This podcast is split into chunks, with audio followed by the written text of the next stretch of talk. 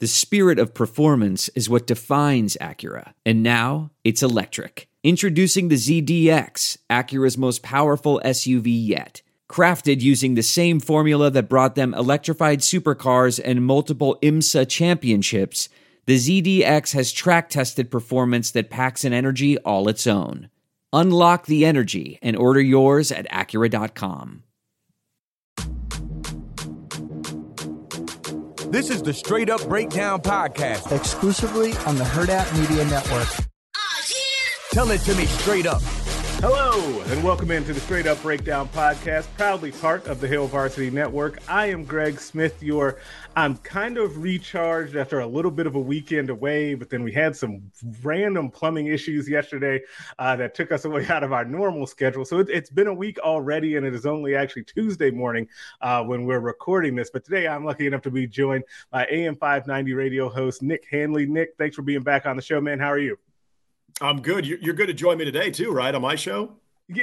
yes, I, okay. I, will be there right. um, at two thirty for my, my, my normal spot uh, with you on Tuesdays, talking all things Nebraska recruiting because it's That's not right. as if there's nothing to talk about, right? We, have got not plenty uh, to dive into. Now, before we get into the show, Nick, I wanted to ask you. So I, I mentioned that we got recharged. So over the weekend, we kind of took a little quick sneaky trip out of town, went to Kansas City because uh, my really good friend, best friend Jeff, and his wife are pregnant. So we kind of did their final hurrah uh, in Kansas City, which is really his final hurrah um, hanging out out there in Kansas City. Are you a bourbon drinker at all or a whiskey drinker? I do. You know, in fact, here I'll, I'll just Uh-oh. you know while or live. This is this is the one. I've been told this is that's the one. Uh, okay. The Old Forester. The Old Forester. Yeah. So that is not one that's great for the video. I, that is not one that I tried this weekend. And I'm trying to now that since you pulled up something, I'm going to try to pull this up. Um, so I was, this is going to sound super fancy. I was in Barnes and Noble a couple weeks ago, right? And they, you know, they got all the magazines in there, including Hail Varsity Magazine. Make sure you're picking yep. that up. Um, and it was a like best whiskeys eh, like in the world, like magazine. And so I'm just kind of thumbing through this. And so I, I took some pictures of a few that I thought, okay, if I'm ever in a spot that has a wide selection, I'm going to try a bunch of these and see where it goes. So we went to this really great place in Kansas City um, over the weekend, and they had a handful of the ones that I took pictures of, and I put it on my my Instagram account. It's in the stories at Greg Smith HV. The one that I thought was my favorite one, and it is Rabbit Hole Heigold 10 year. Have you heard of that? I've I've heard of it. I've never had it. A, a, guy that, in fact, you know, you and I both being Chicago Bears fans, um, mm. I, I, call him our colleague. He's kind enough to come on our show every now and then. Uh, Carmen DeFalco of ESPN okay. 1000 in Chicago.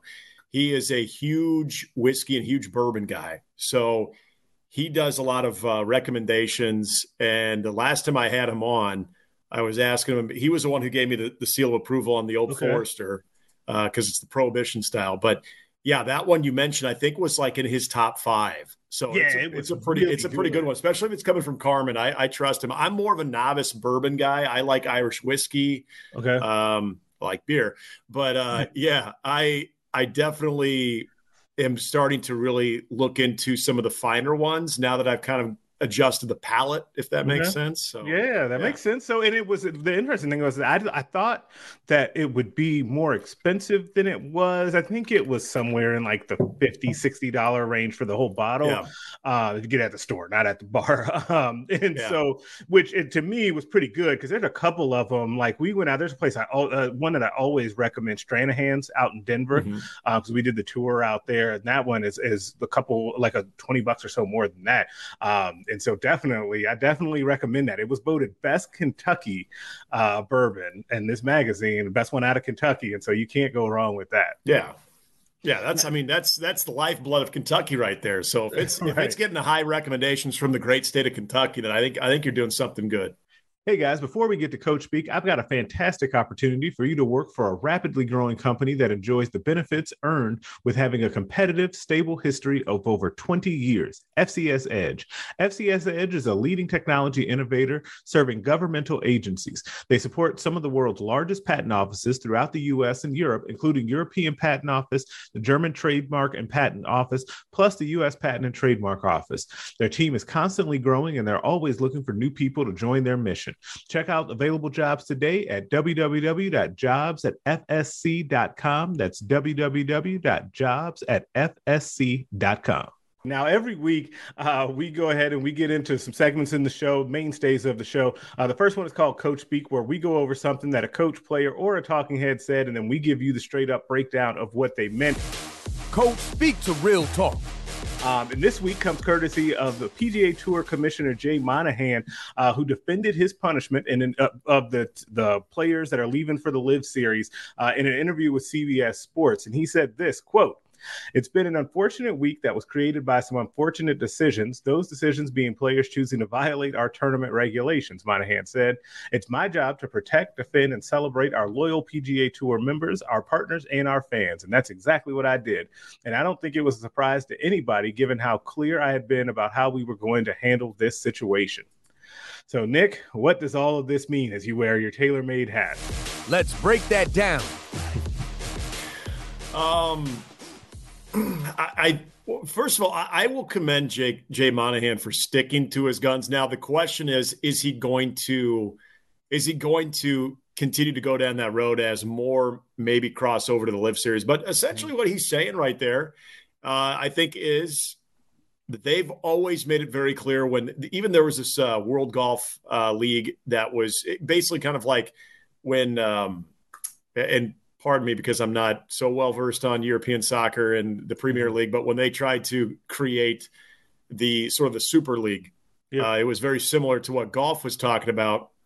And I think that's when the PGA actually got a little bit of uh, notice that there was at least a push for an alternative professional golf league. So I think they sort of laid out and just basically drew the line in the sand that if you, mm-hmm. even though you're a contractor, which it's dicey, that you can enforce certain things uh, that you know we're going to hold you accountable and hold you uh, as far as subject to punishment if you decide to play in a different competitive golf league and so i think this was a lot it was a lot of calmness on the pga front while everything was sort of yeah. being orchestrated by this LIV series and you started to hear you know dustin johnson then you start hearing some of the bigger names after dj well not bigger but he's the big one and then yeah. you're hearing sergio louis Oosthuizen and charles schwartzel and then all of a sudden it's like whoa bryson bryson dechambeau and patrick reed oh my gosh they're they're getting even more and i think at that point jay monahan and what you heard and what you just read right there was Jay Monahan saying, okay, now it is time for a statement because we are starting to kind of lose some guys piece by piece. And so we're going to have a baseline punishment. We're going to hold, regardless of status and earning potential, we're going to hold all of our golfers uh, from the PGA that are are heading over there accountable. Now, some of these guys have resigned from the PGA too, so I don't even right. really know what any of that means. But uh, look, you know, and I know this is a, a commissioner doing a commissioner thing. He's mm-hmm. trying to make it sound like this is about the fans, that we're doing this right. because it's about the fans, when we all know that when you start losing some of those big names like a DJ, like a Bryson DeChambeau, uh, you know, even possibly Rickie Fowler, even though he's not golfing very well. Some of those names that hurts you when they're not available at some of your regular PGA events, and that hurts ticket sales. That mm-hmm. affects the the purse that the players are getting. So not only does Jay Monahan have to be very wary of this and how he goes forward as far as punishment, but the players currently on the PGA, all those guys, even though they are, I love what Rory McIlroy said after the RBC Canadian win, but I guarantee you, maybe not Rory, but some of the other players are probably at least publicly saying that they're committed to the PGA. But in the in the background, they're keeping an eye on how that LIV series looks because that is a lot of cheddar and a lot yeah. of guaranteed money that the PGA can't offer. So it, I think this is I think this is the, the the first conversation of the first statement you're going to hear from Monahan now that this thing is actually happening and players have moved over. But between he and Greg Norman and Rory being the ambassador of, of the PGA and having no problem speaking his mind against the LIV Series, I was talking about this yesterday. I think it's great for the sport of golf because not only do you have rivalries within a PGA, now you got rival leagues, which right. I think is only going to make the sport. It may not make the sport that much better, but it's going to make it more interesting.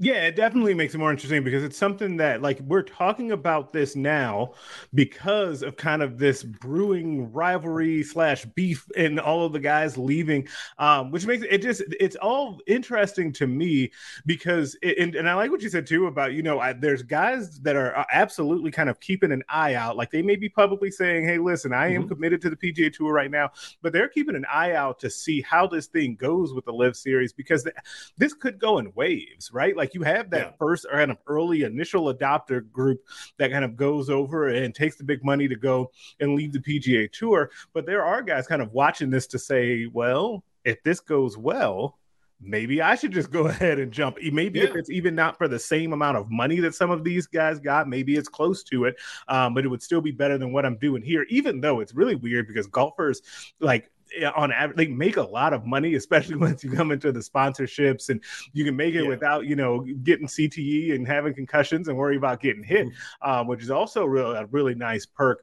um, but the type of money that they're throwing around in the LIV series like you just can't help but look at it if you're some of these guys um, i do i'm with you I'm, i love roy rory mcilroy of taking the stance that he has and being kind of outspoken about all of this. And you've also seen um, sponsors. Sponsors have dropped some yeah. of these guys um, that have decided to lo- move over because they've had such long-standing traditions with the PGA. And I wonder, in a way, if it, it's just been so long, and and maybe it, this is the first time really ever that you've had a real solid contender to go opposite the PGA Tour. When you think professional golf, you just think the PGA Tour. Like to say, like you think professional football, you think the NFL. Like some of those other leagues kind of pop up to kind of complement the NFL, but no one's really trying to like actually right. take Aaron Rodgers off of the Packers and bring him to their football league. It just doesn't happen like that. And you're, you know, it's interesting because you're dealing with younger guys that are now becoming new husbands, new fathers, and they want a little bit more of that security with the guaranteed money, which hey, you know, whether you agree or disagree, and I think a lot of us could probably disagree on where the actual Saudi backed money is coming from. I mean, yeah. it, look, we know the reputation. And Phil Mickelson speaking out against it, and I, I, forgot to mention Phil being part of the LIV Series too, but yeah. Phil Mickelson speaking out against it got him into some hot water. But I mean, the fact remains that it does come from some unsavory ways. If you can make peace with that, look, you're going into a, a golf league that can guarantee you money that can be good for obviously maybe your rank and file golfers that mm-hmm. don't necessarily have the sponsorship money rolling in. You you hit a key point though, and Bryson DeChambeau, who lost Rocket Mortgage, mm-hmm. uh, Adidas has been mum, and TaylorMade has been mum about DJ. Um, I, I think there's some discussions that are going on. I think you also look at the amount of sponsorships that Phil lost. Now, a lot of that was because of Phil's words, not necessarily. Yeah, that was about in the actual league. Yeah. Exactly. But if, if a lot of these guys start to lose that type of income, because that's what these golfers, that's their guaranteed money right now, is their endorsements. Now, again, the rank and file, they don't have those those types of endorsements, at least to, to the tune that some of these other, you know, top 50, top 100 golfers uh, in the world rankings get. So if you're subject to lose any type of endorsement, yeah, there's that guaranteed money, but is that going to be able to offset what you lose in sponsorship dollars too? That's another big development to keep an eye on when it comes to okay, going over there and getting the guaranteed money, but am I going to have any sponsorships worth a damn that are going to be able to supplement that type of income? So it's a little bit of give and take there. I would think, uh, you know, a lot of those sponsors that you know have had long-standing relationships with uh, you know their current golfers that they are sponsored and endorsing i would assume that they've already had those conversations and have probably let uh, those individuals know where they stand on their current involvement with the PGA and their potential involvement with a different uh, golf league, especially the LIV Series. Because again, that money where it seems endless, it's sort of a bottomless pit of money. Right. It also is controversial where that money and how that how that league is being backed too. So there's some things that you obviously have to make peace with if you're going to accept everything there is to accept. And then there's Greg Norman, who is just a character. I mean, he's a character. Yeah, he's a character, and and, and he he kind of heats things up as well. So uh, this thing, it's weird. We're we're in a week of a major championship in the U.S. Open this week, but a lot of the conversation is more about the guys that played in that first event from the LIV Series now, yep. sort of you know, back coexisting with their PGA, you know, friends and fellows. And, you know, if there's going to be any awkwardness, is, is there going to be any subtle jabs about those guys or this series? Is that going to tick certain people off? I mean, it, it's, it's a lot of fireworks more so than what we would normally have for what is usually a very fun week of golf with the U.S. Open. There's no distance too far for the perfect trip. Hi, checking in for. Or the perfect table. Hey, where are you? Coming! And when you get access to Resy Priority Notify with your Amex Platinum card. Hey, this looks amazing! I'm so glad you made it. And travel benefits at fine hotels and resorts booked through Amex Travel. It's worth the trip. That's the powerful backing of American Express. Terms apply. Learn more at americanexpress.com slash with Amex. I want to tell you a story. It's a story about a scandal, broken relationships, gossip, rumors, money, corporate rivalry, and a broom a performance enhancing broom. My name is John Cullen. I'm a comedian, podcaster, and for 20 years, I was a semi professional curler. And I want to tell you the story about how a single broom almost imploded the 500 year old sport of curling. We felt like we were bringing a knife to a gunfight. It's the story of a superstar and his fall from grace. Well, I was being dragged through the mud. It's the story of two brother entrepreneurs with a dream. I said, that's great news. It's a story of intrigue. I still don't understand why we want to keep his name secret. The full story has never been told, so I'm going to tell it. Broomgate How a Broom Almost Killed Curling. It was a year I'd like to forget. To listen to Broomgate, search for Broomgate in your favorite podcast app. That's all one word Broomgate yeah, we're spicing things up with that, right? Yeah, like I guess in a, in a way, like we said, it kind of makes things more interesting. But one of the things, man, and, and this is a whole different topic too within this, is that man, you hit on it, like the where this money is coming from, and I feel like there are two two sports now at this point i feel like where this comes up the most. Right now obviously the LIV series which we were talking about but this comes up a lot in european soccer. And listen i don't follow it like super closely but i do know mm-hmm. that comes up all the time about where like who owns those teams and who's putting the money up behind those teams and where that money comes from. It comes up quite a bit. And i do think in a, it's different though because it, it's not an American sport, and so it's not like we don't have like quite the tie as we do to, to PGA. Um, even though because PGA is kind of a, I guess a lower tier sport, I guess if you want to term it that way, I still think that that's what's keeping this story from being like front page headline news everywhere. Like the, the fact that you have a new rival league springing up, just buying off top name players and you have this controversy around it. You have one of kind of the all-time greats and really outspoken guys in Greg Norman, also a part of this. Um, you got Roy McIlroy on the other side talking about it. Like it, it should be um, a huge story. It, it's not, I don't think, the level of story that it probably should be, um, but it definitely is something that I, I want to keep an eye on because it, it's fascinating to me, especially like you said, as the backdrop of having the U.S. Open um, right here, you know, knocking on the door of that. So it'll be really interesting to follow this going forward. But one of the the other things that I definitely wanted to talk to you about today is we're we're the the heart of the off season, right, for Nebraska football, and so there's all sorts of things that kind of come up, and and it's been an ebb and flow, and it's been a to me a really unique off season when it comes to Nebraska football because we've gone from I don't know if I've ever seen people feel worse about the future of the program than at the end of that Iowa game to mm-hmm. where we've kind of gotten to this point now where people are starting to go, okay, seven, eight wins. Hey, look at the schedule. Like there's some, I just feel like there's a lot happening there. But within that, there's so much newness with this team, whether it's all of the transfers, whether it's assistant coaches, whether it's Scott Frost adjusting his role, if it's, you know, recruiting personnel behind the scenes. And so one of the things I wanted to get into you with today about is position groups that you feel good or not so good about. So I want to start here. Give me one position group that right now on June 14th at 8:50 in the morning, if you said when we kick off against Dublin, I feel good about this position group right now. Is there one?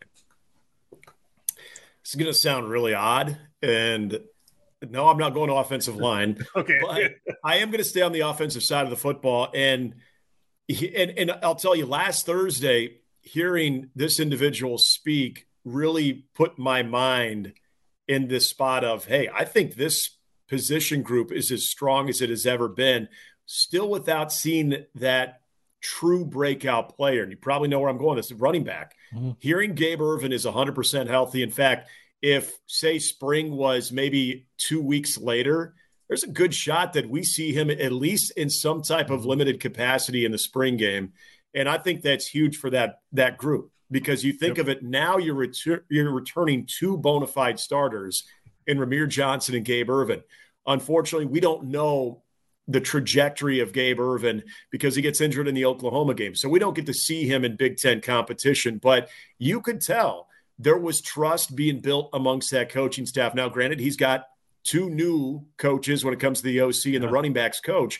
But I think what he was able to display as a true freshman, we think about that position with reliability. Can you find someone that you can rely on and give the bulk of the work? And I think Gabe Ervin was trending in that direction. So now knowing that he is a hundred percent, he is all clear. He is a full participant in summer workouts. And as long as there's no setbacks, he's going to be right there when fall camp opens with no limitations. That's huge for him.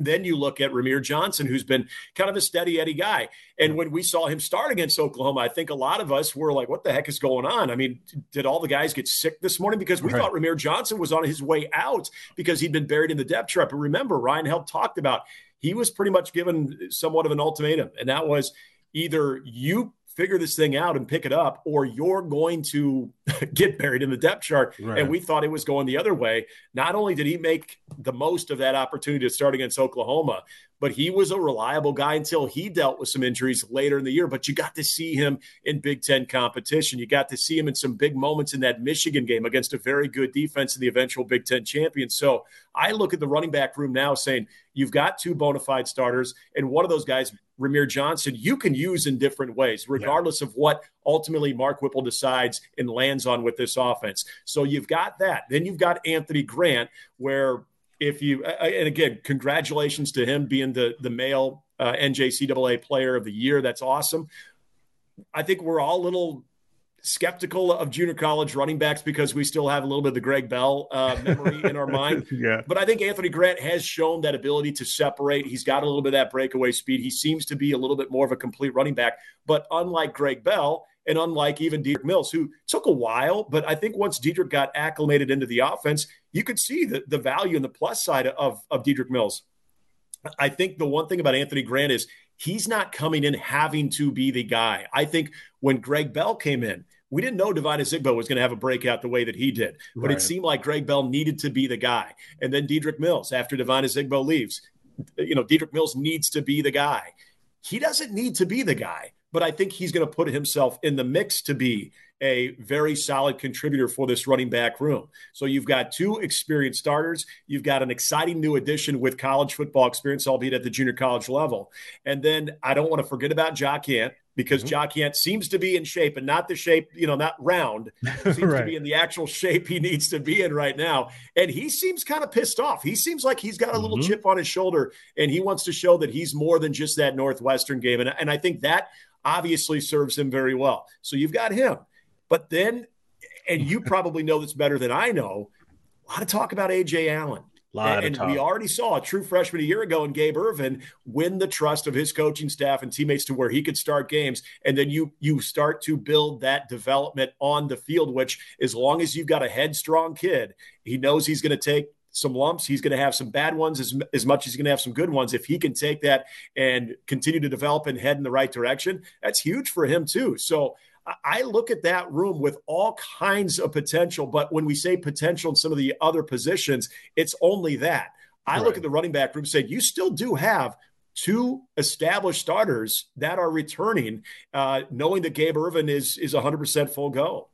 Yeah, and I think that I, uh, the potential of the running back room, because, and I think part of it is, is that yeah, some of it you still need to see it fully take shape, but there's so many solid options. It feels like that it just feels like they're going to land in a good spot at the running back mm-hmm. position. And the thing that to me that dri- is the driver of all of this is the one thing that you didn't mention, which is Bryan Applewhite. I right. think that Nebraska, and I've been I've been on the Bryan Applewhite bandwagon. Uh, Bryan Applewhite also happens to be the subject subject of my Nebraska football yearbook story this year and kind of diving into like his coaching style and his mm-hmm. love of learning and all of that, um, which is really fascinating um, to see. But his presence in that running back room and coaching that group up, I think is exactly what they needed because I think this group just needed a different voice and a different style um, and someone to hold them accountable in a different way, the way that Applewhite is going to do and he's done throughout his history. And he's had a lot of success at the college level at multiple stops, big schools, small schools, and everywhere in between. Um, he's always had success. And so I'm fascinated by what he does with this room. And it's funny, you mentioned Jock Yant and kind of being in better shape. You've noticed that all of the promotional, like, um, conditioning videos or photos always include him. Like yeah. somehow, like he's always in them, which I think is a really good thing. Normally, I'd be like, "Oh, okay, like who cares about that?" But him in particular, being in those right. videos and photos, I think is a really good sign for him. Um, but I really like that running back room and the way that it's shaping up. Like I'm fascinated to see because I think it's something too where we're going to look up really fast and they're going to have to figure out how to kind of divvy up the carries and get all of the reps to start to install game plan, right? Like once mm-hmm. they hit fall camp, they're going to have to narrow it down really fast. So you won't actually have a long time. If you're in that running back uh, room group and you want to separate yourself, you're only going to have a week or two to really do that before the coaching staff has to say, okay, we got to cut this thing off and start to install game plan, which is going to yeah. add, I think, a layer of urgency to that. And I think that that's definitely something um, that's going to come up when we talk to coaches early in fall camp. Yeah, if you remember last year, it's kind of the same thing where you know Ryan Held kind of identified three guys that seem to sort of separate themselves mm-hmm. from the pack, and I think there's going to be something similar to that. But I mean, everything we've heard from the spring, Greg, has been about an emphasis on the, the running game and hearing how good the the downhill running game was during the spring. And again, that's it's it's like the combine. I mean, it's the underwear Olympics. You're going up against your own guys. You know, there's thuds. So we don't really know exactly how effective that could be. And then, you know, speaking of a segment you have in coach speak, I mean, you know, that's uh, we, we hear that a lot. That, right. That's a lot of coach speak. And we know that a lot of that is going to really depend on what this offensive line can do. And unfortunately, we had some guys that we didn't have a chance to see in the spring because of injuries. So obviously, a lot of it's going to predicate on that part of this offensive line. But I do think that, and this is the evolution I think of Scott Frost. You know, you go back to that December 2017 press conference and the, I, I would say now infamous, uh, the most famous, infamous uh, quote of, you know, we don't want to have we don't uh, want to adjust to the Big Ten. We want the Big Ten to adjust to us. Well, they're they're adjusting to the Big Ten now. I, I think that's right. plain and simple. So you're getting physical. You have to get physical up front, and you've got to find ways that you can stay creative with the ground game, but still have an emphasis on doing so and not stray from it. You know, just because you mm-hmm. have maybe a series that results in very minimal success, you can still be able to feel confident enough that you're going to have that cumulative effect by the third and fourth quarter that you can start to wear on guys. I think there is an emphasis of that. I think Donovan Raiola is a guy that understands that and is trying to get that offensive line in that mindset. And that's why I go back to these running backs too. If you do have some struggles out of the gate with that offensive line, I think I don't know for sure, but I think you've got guys that can mask some of those deficiencies. You can have guys out there that can make guys miss. You got some speed guys that can get to the corner if you know you're getting beat up a little bit on the interior. I think there are options there. And I think that's going to be huge. Now, if this offensive line, can, they don't have to be massively improved this year. They've just got to be reliable. They got yeah, they have to be okay. Yeah, absolutely. Okay yeah. would be such an improvement eh, to where you can rely on them. So if what we were hearing in the spring, and again, we take it with a grain of salt, uh, it seemed like the guys that were filling in were getting a lot of quality reps. Mm-hmm. And then you start to add in the guys that were not part of spring that you assume are going to be a big part, are going to at least be, you know, getting a lot of snaps, if not starters. I would think most of them are going to be starters, right. like Corcoran and Prochazka. So if all those guys were able to make the most of their reps, and then you get guys that have that natural ability that unfortunately were banged up during the spring are going to be able to kind of slide right in. It, it, it could be good. I will never put confidence in the offensive line until I see that for like four straight it. games and against yeah. good competition, mainly yep. your, your your division. But I do think just a lot of that conversation. Scott Frost knows this too. A lot of the the hype that he sort of puts out there is going to be taken with a grain of salt. So I did find it interesting the amount of praise that the O line was getting in the spring and the down the downhill running game and the downfield running game that we were hearing a lot about. Defensive coordinator Erik Chinander talking about how impressive that looked at times too. I, I don't think they're doing that to sort of blow sunshine up everyone's keister right now. I, I right. think they saw something and they couldn't help themselves and they had to bring it up.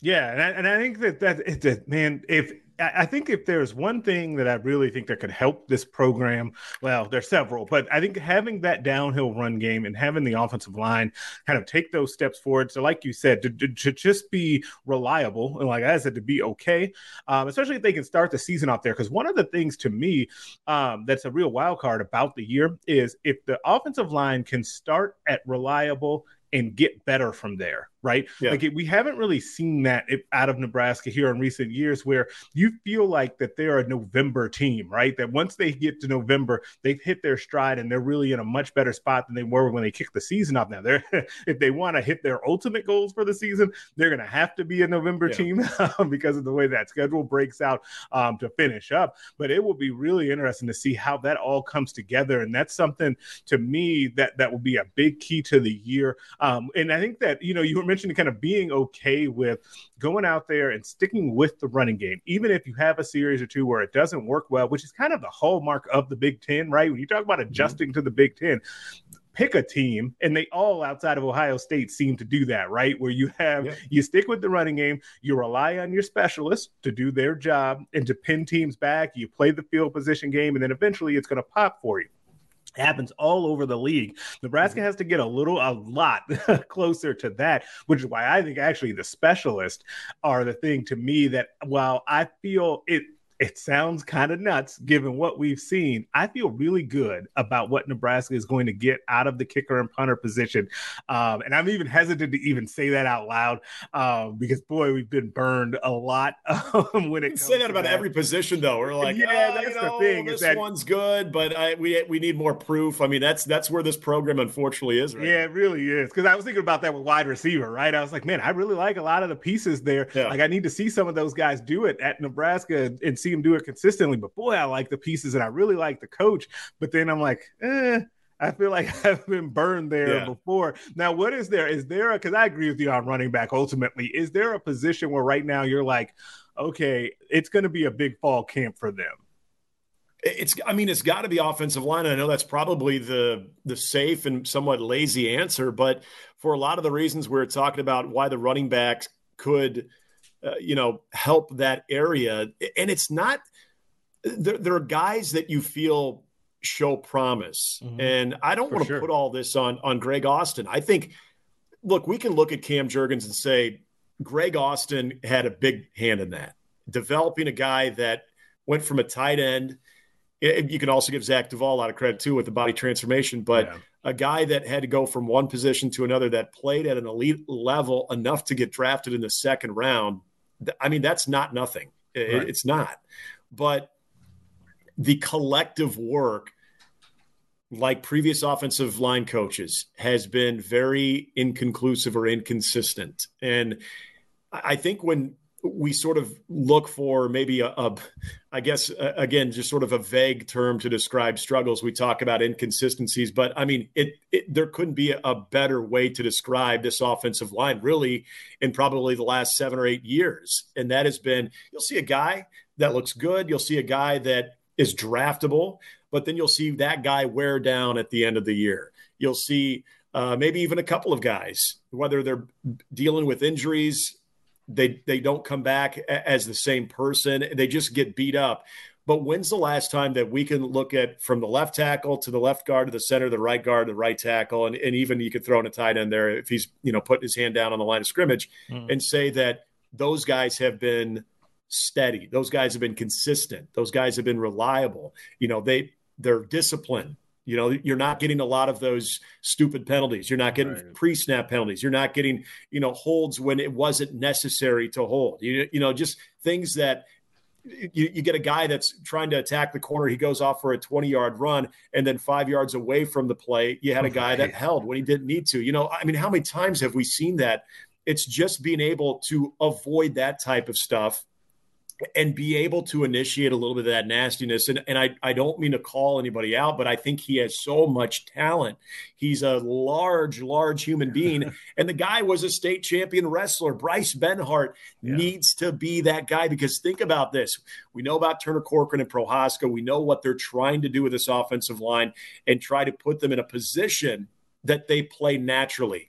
If Bryce Benhart can kind of figure it out, and that's a big if Right. But if he can kind of figure that, that out, to me, that sets the table the way it needs to be set with these guys playing in their natural position and no one having to pick up for him and play out of position. If Bryce Benhart can have a little bit of that nastiness, which I'm sure he had as a wrestler too, not only a, a standout high school football player, and just sort of understand that he belongs in the Big Ten trenches and the Big Ten line of scrimmage, if he can give you consistency and a little bit of that, again, that nastiness. To me, that is the one domino that sets this whole thing in motion where I think this offensive line could be in a really good spot.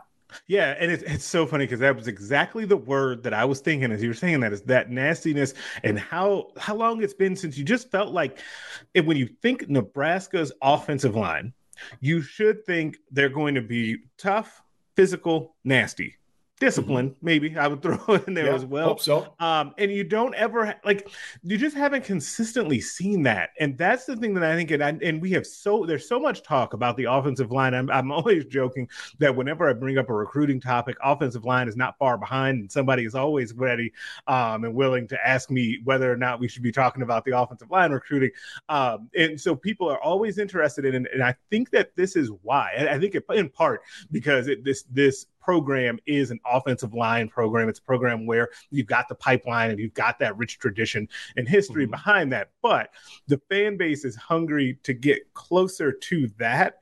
Um, and while it, it maybe never will be the pipeline again, you can at least have a physical, nasty, tough group that can go out there and impose their will. I think that that's part of what you ultimately want to get to. But first, you've got to get to that consistency. And I agree with you 100% that I think that Benhart kind of unlocks unlocks all of this because if he can, and it's part of one of the things you mentioned about kind of not seeing certain things for the last several years. Another one is having just kind of typical progression from guys. So you see a guy like Benhart kind of burst onto the scene where he was out there at first, I think that redshirt freshman year, and you didn't think about him right? Like it was just like, okay, right. he's out there and that's good. Mm-hmm. You don't notice anything bad happening. To all of a sudden, you're like, well, man, it doesn't feel like he's, you know, coming out of his stance quick enough. He's not, you know, playing with enough leverage, doesn't set that foot the way that he should. And yeah. you're like, okay, what happened there? So if it can Donovan Raiola uh, unlock whatever is going on with Benhart, because obviously it's there. It's been there. We saw it, right? A little bit. So if you can get mm-hmm. that and, and to take it to another level, I do think that that will help tremendously. But to me, that is the big question mark uh, for the team as well. What happens with this offensive line? Can they find the right five?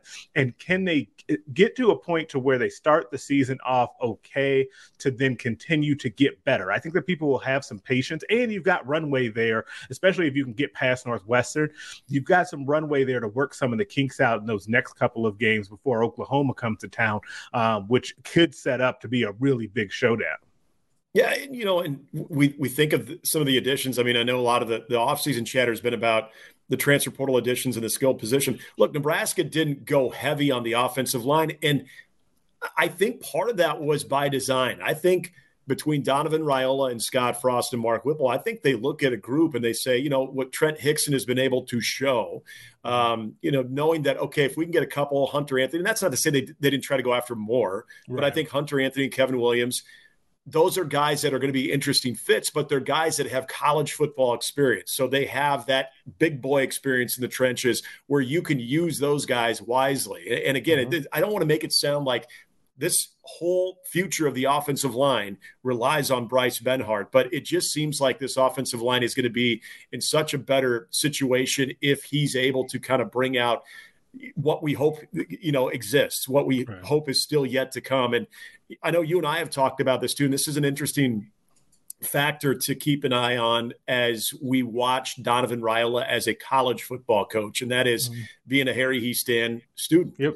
Harry Hiestand, for people don't know, is one of the great offensive line developers. When he was with Notre Dame, he was with our beloved Chicago Bears. In mm-hmm. fact, I know the the Chicago uh, fan base and, and a lot of the media were really bummed when they got rid of uh, Harry Hiestand and, and brought in Juan Castillo. I, I, that was a, a, big blow to an offensive line that they felt, you know, was always really developing as far as the young guys they were getting in and the veterans that they had. And he's got a reputation, and Donovan Raiola is sort of a disciple of Harry Hiestand. So could there be something to just Donovan's methods that can unlock that from a Bryce right. Benhart or can get something different out of Turner Corcoran and Teddy Prochazka and Trent Hixson and those guys that you really do expect to be a part of this.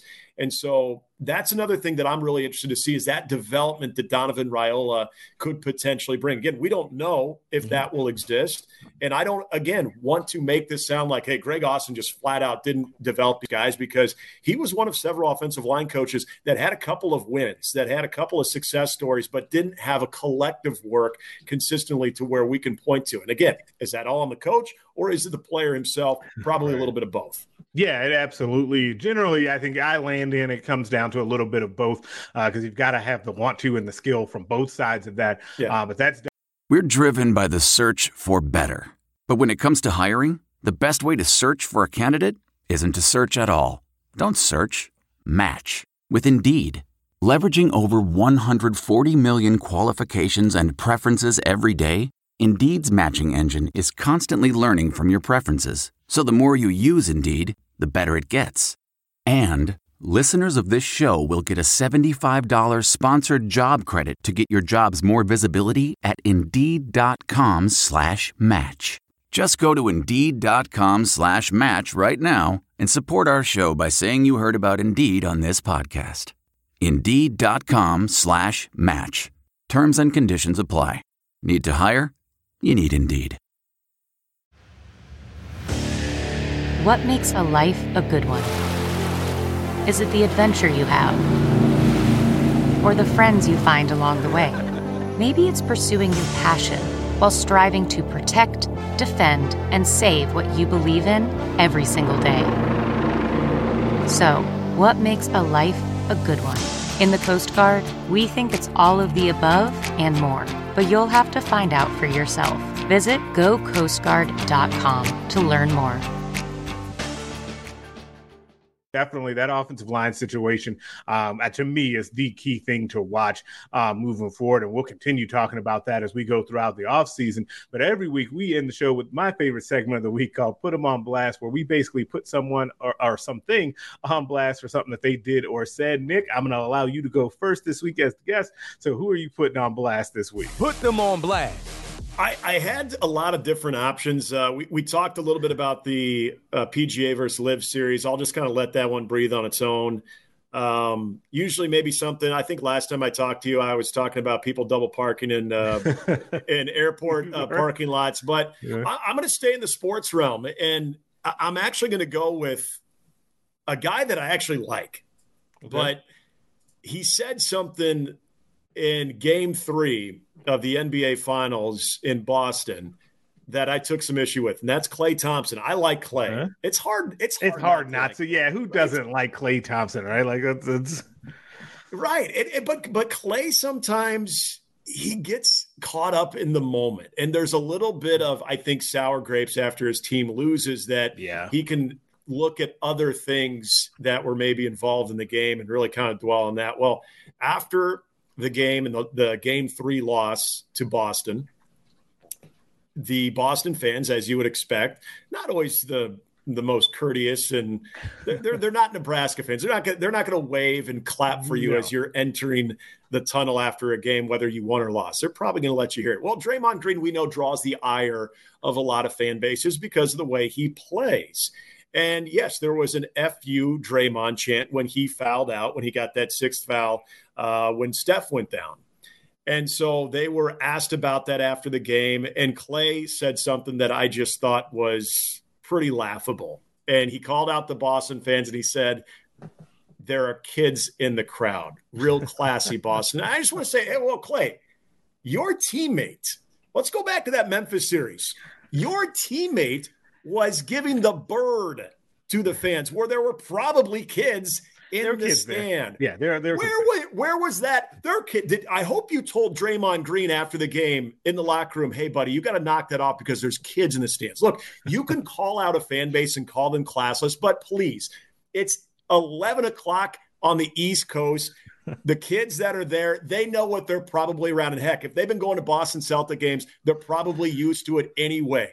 Do yes. not use the kids as an excuse on why a fan base should behave a lot better when you, your teammates, Draymond Green, has no problem flipping the bird at any fan, whether it's a kid or not. And then he goes back after the game or after the game is actually supportive of what he did and having no remorse whatsoever of flipping off the fans. Again, make sure your backyard's clean before you start going after and don't use the kids. Please don't use the kids as an excuse on why a fan base should be classier. He should know better because he plays with Draymond Green. And he also plays in a spot in a spot that has had their own issues. I don't know if you saw it. It was floating around on Twitter of some of their fans, and there was a female fan that really got. I can't even repeat what she said um, on this. This is a, a PG thirteen podcast. I can't I can't repeat it. What she said to LeBron James as he was coming off the court. I think it was during that Cleveland uh, one of the Cleveland Warriors finals.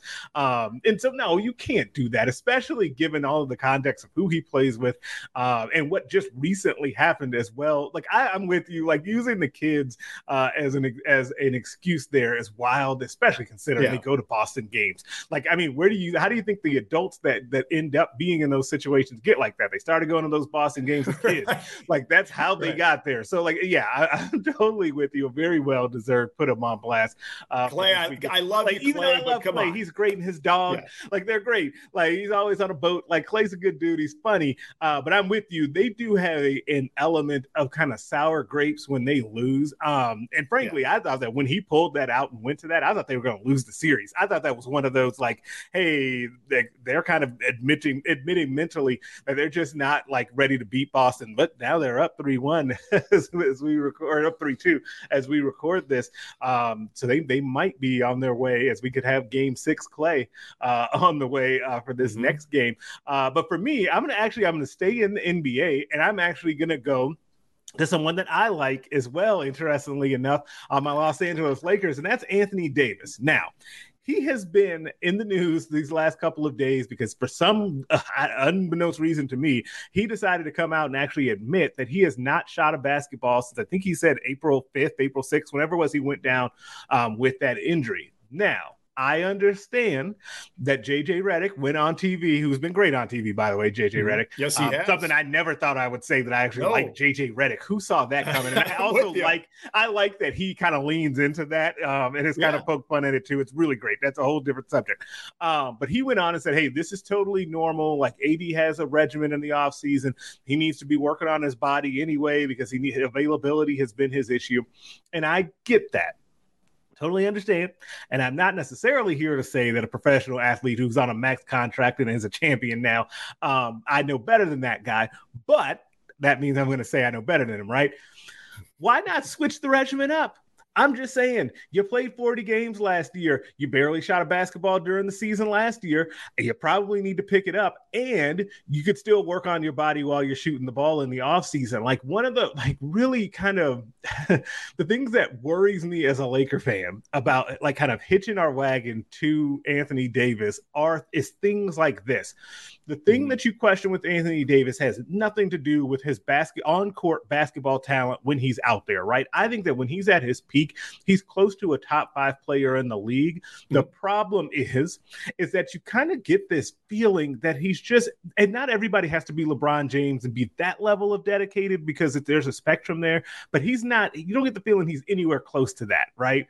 And that's Agreed. kind of the worry with being the guy, like him being the guy that you traded everything away for are that you're really building your current franchise around with LeBron and your future because in the future, at some point, LeBron James isn't going to be there anymore. And you're going to bring another mm-hmm. superstar in because just what the Lakers do.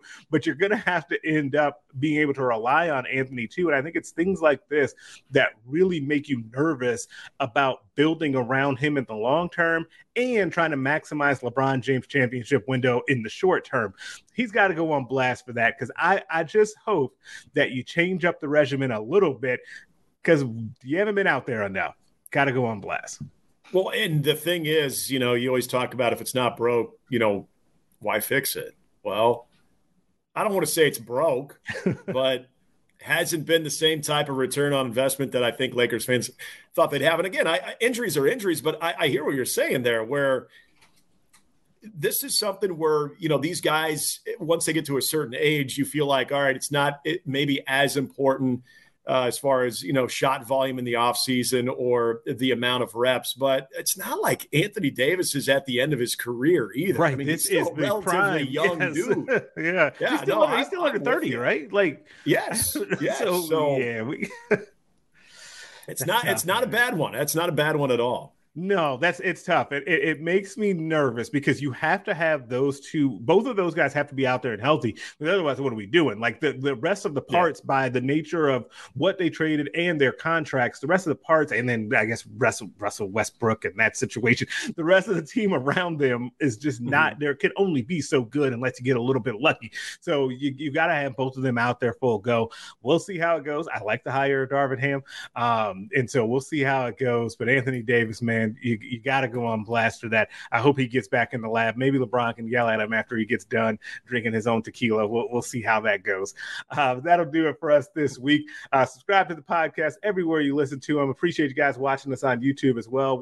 rate us and leave us a five star review. If you only leave four, I'm inclined to think you're a hater and nobody wants that. Make sure you're checking out the other podcasts on the Hail Varsity Network, the Mind Your Own podcast, the Varsity Club, Nebraska Preps post game show, and the Hail Varsity Radio Show. Speaking of YouTube, make sure you're checking out the Hail Varsity YouTube page.